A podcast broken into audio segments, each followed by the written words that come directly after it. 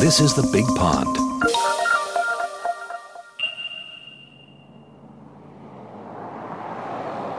In southern Utah, we have five national parks Arches, Zion, Capitol Reef, Bryce Canyon, and Canyonlands. They're spread out across a geologic province called the Colorado Plateau, a massive upthrust of red sandstone 350 miles in diameter, reaching into Colorado, New Mexico, and Arizona. Think of the Grand Canyon in northern Arizona. It's really big, truly awesome, but it's just a small, tiny part of the greater Colorado Plateau. Tourists come from all over the world to see these parks. The French and Italians rent cars and camper vans to tour from park to park, while the Chinese seem to prefer tour buses, and the Germans, or at least a noticeable number of Germans, rent Harley Davidson motorcycles and ride in packs. I know this because I've seen them. For example, perhaps the most dramatic encounter years ago I was driving through the very small town of Mexican Hat, Utah, in the middle of the Colorado Plateau, next to the San Juan River, overlooking Monument Valley where John Ford made his westerns. I was driving slowly up the hill from the river and came around a bend, and suddenly there was a man standing in the middle of the road, dressed in motorcycle leathers, staring straight up into the sky, awestruck, as if an angel was descending from heaven. I pulled over and got out and saw there were 200 white pelicans circling directly overhead, so close you could hear the wind rushing over their wings. Huge birds with nine foot wingspans, all white except for black on the wingtips. They soar, and they were soaring around us and up into a funnel, and it felt like being magically levitated, like hopefully what happens when you die. I walked over to the biker dude and said, Beautiful, idyllic, isn't it? And without looking down or looking at me, he said, My friends are over there, pointing across the road to the bar where six Harleys were parked outside. You're German? I asked. We're dentists, he said, from Hamburg. And then he laid down with his back on the white line of the highway so he could gaze straight upward without having to crane his neck. He lifted one hand and let it fall to the asphalt with a finger pointing to the bar and said, My friends are over there. He was clearly having an ecstatic moment, so much so I wondered if maybe he'd eaten some mushrooms or LSD and was hallucinating, having trouble forming sentences. I thought about suggesting he move off the road but there wasn't any traffic to speak of, and I'm not a cop, so I just said, Welcome to America, and got in my car and drove away.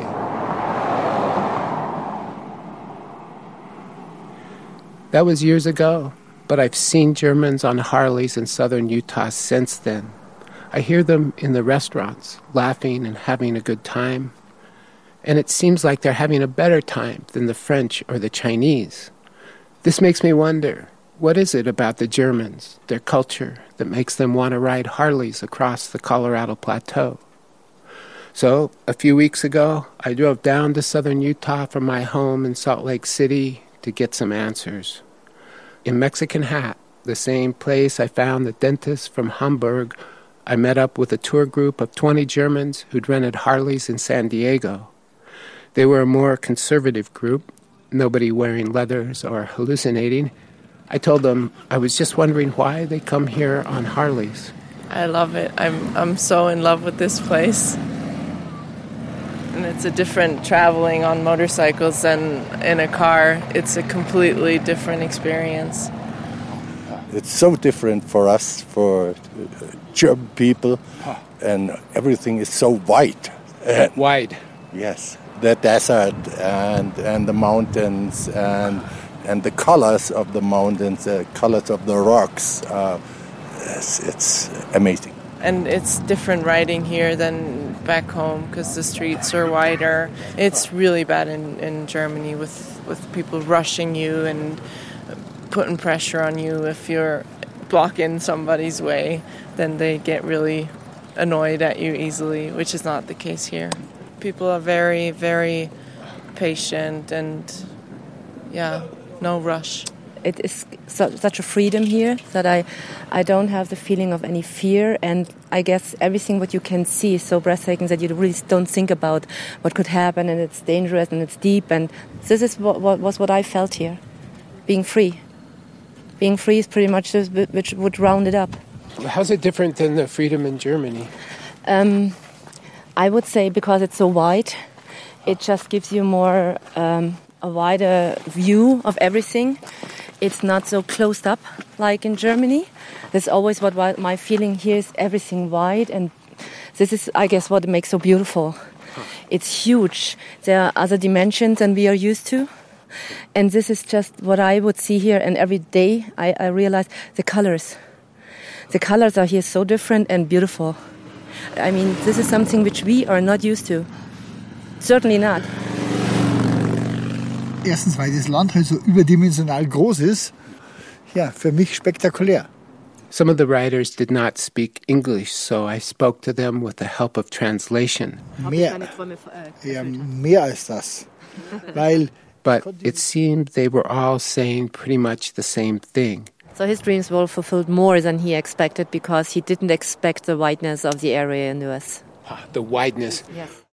They come because it's so wide, which was somehow less than what I was hoping for.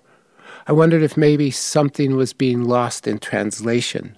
So when I got back home, I asked my friend Scott Abbott to listen to the interviews that were in German.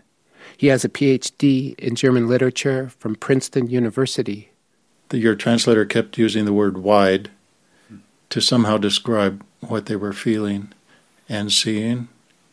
And they kept, the, the people she was translating kept saying, This is inexpressible. Yeah, it's not expressible. So they're talking about this, this uh, landscape that they're in, and they're talking about it in terms that felt to me like Immanuel Kant's theory of the sublime. Oh, really? Yeah one man said something about a uh, a non-dimensional, overdimensional, überdimensional groß, groß, yeah, überdimensional groß. So, gross means large, and then it's large without dimensions, can't be ma- can't be measured. He's just used words that Kant would have written. You have this feeling in nature that is overwhelming and it's also pleasurable. And how can it be both overwhelming and pleasurable? And so he says there's a kind of mathematical sublime. That's when something's simply too big for your imagination to, to grasp it. Then he talks about a dynamic sublime when you're standing right under a huge cliff, maybe an overhanging cliff, or you're near a volcano. That threatens to overwhelm you. It makes you feel powerless and uh, you know that nature nature is so much more powerful than you are. But you can come back around with your mind and think, but I'm a bit distant from it, or uh, I can see it and I know it's not going to reach me, something like that. And so, if Kant was right, it's a really important experience for us to be overwhelmed by nature. We sense our inadequacy and powerlessness, and then at the same time can feel that we can deal with this in, in one way or another. We're part of nature. And they were very clear on that. And so their most famous poet is Goethe.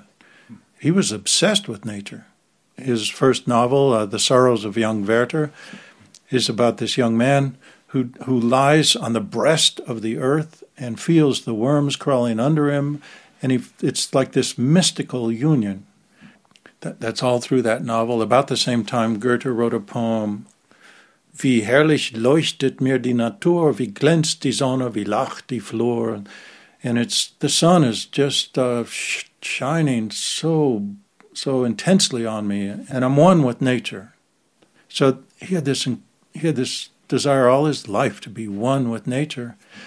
He said the three most important influences of my life were Shakespeare, Carl von Linné, who did that scientific system categorizing, and uh, Spinoza. And Spinoza got kicked out of his synagogue in Amsterdam when he said things like God, comma, or nature. In fact, somebody attacked him with a knife on the synagogue steps when he was 21 years old, tried to kill him. Then they excommunicated him when he was 22. At the time was like late 1700s. Yeah. The philosophers, uh, Fichte, Schelling, Hegel, they all taught at the same university, and Goethe was head of the university in, in Jena. Really? yeah. It was an amazing group of people all gathered together. And Schelling may be the most interesting in terms of nature and how Germans um, might still be seeing nature today. He wrote uh, Nature Philosophy. Nature is visible spirit, and spirit is invisible nature. And the German word for spirit is also the word for mind. So it, he's saying also nature is visible mind, and mind is invisible spirit. And so if you see yourself as nature, then all of a sudden you're one with uh, the whole thing, and everything is one with you, and then it's a mystical experience, and maybe it's enhanced if you're in a place like the Harley riders that you were seeing. Maybe it's enhanced if all of a sudden you see the incredible distance that uh, that they were seeing. They'd never seen that distance. Maybe it's that it's sublime that Kant was talking about. Maybe that's what happens right there, and and Germans may be especially open to it because of that cultural background, or maybe it's just human. Maybe we don't we all feel that. Yes, I think it's true. I just didn't know the Germans were among the first to write about it. None of the Harley riders I spoke with mentioned Kant or the German Romantics, but I bet the dentist from Hamburg knew the poem by Goethe. Wie herrlich leuchtet mir die Natur, wie glänzt die Sonne, wie lacht die Flur.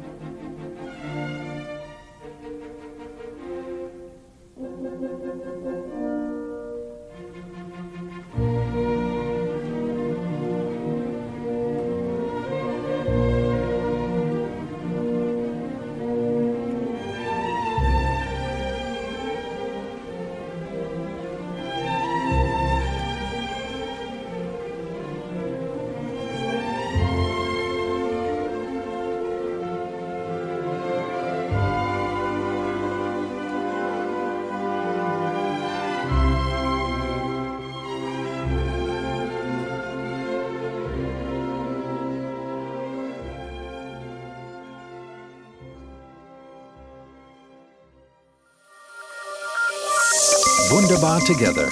You've been listening to The Big Pond, a series of dialogues between Germans and Americans, coming to you from PRX and the Goethe Institute.